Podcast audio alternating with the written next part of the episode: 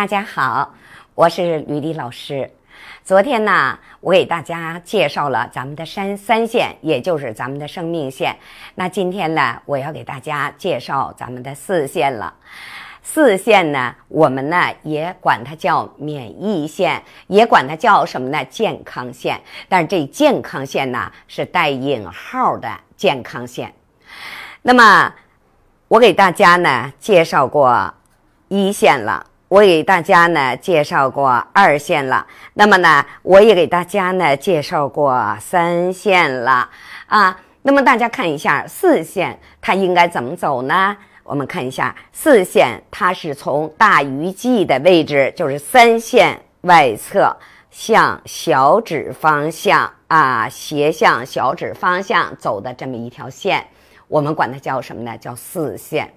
我刚才讲了，四线呢也叫健康线，但是健康线反而怎么的不健康啊？是带引号的这条线，大家要记住，它是病理线啊。正常情况下，我们手上的没有是最好啊。如果有了呢，应该是什么呢？短浅啊，断断续续，隐隐约约啊，特别忌讳四线又深又长。那么四线呢？如果说过长了，大家看一下上边它切了一线，下边呢切了三线，这都是非常不好的，对我们身体的健康非常不好。如果说四线上切了一线，一定要注意什么？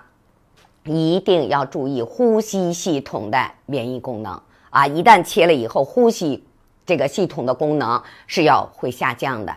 啊，那么如果说向下切了三线了，那我们更要注意了，说明了什么呢？它已经影响到我们全身的这个免疫功能啊，就是全身的免疫功能可能都有下降了啊，是这样的。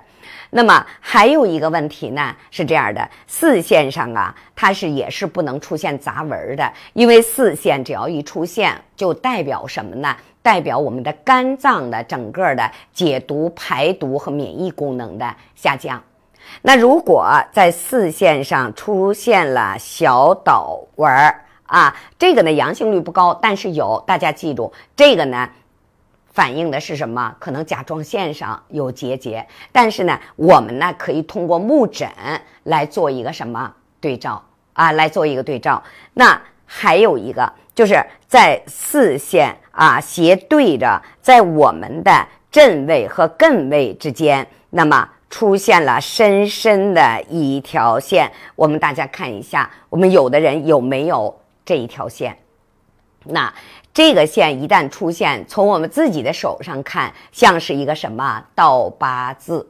像是一个倒八字，但是大家记住，这个是一个什么？是一个消化系统容易发生出血性疾病的啊一个反应。所以，我们这两条线呢，我们也管它叫浅加健线啊，因为四线呢叫健康线，这条线呢我们管它叫浅血线，所以加起来呢叫浅加健线。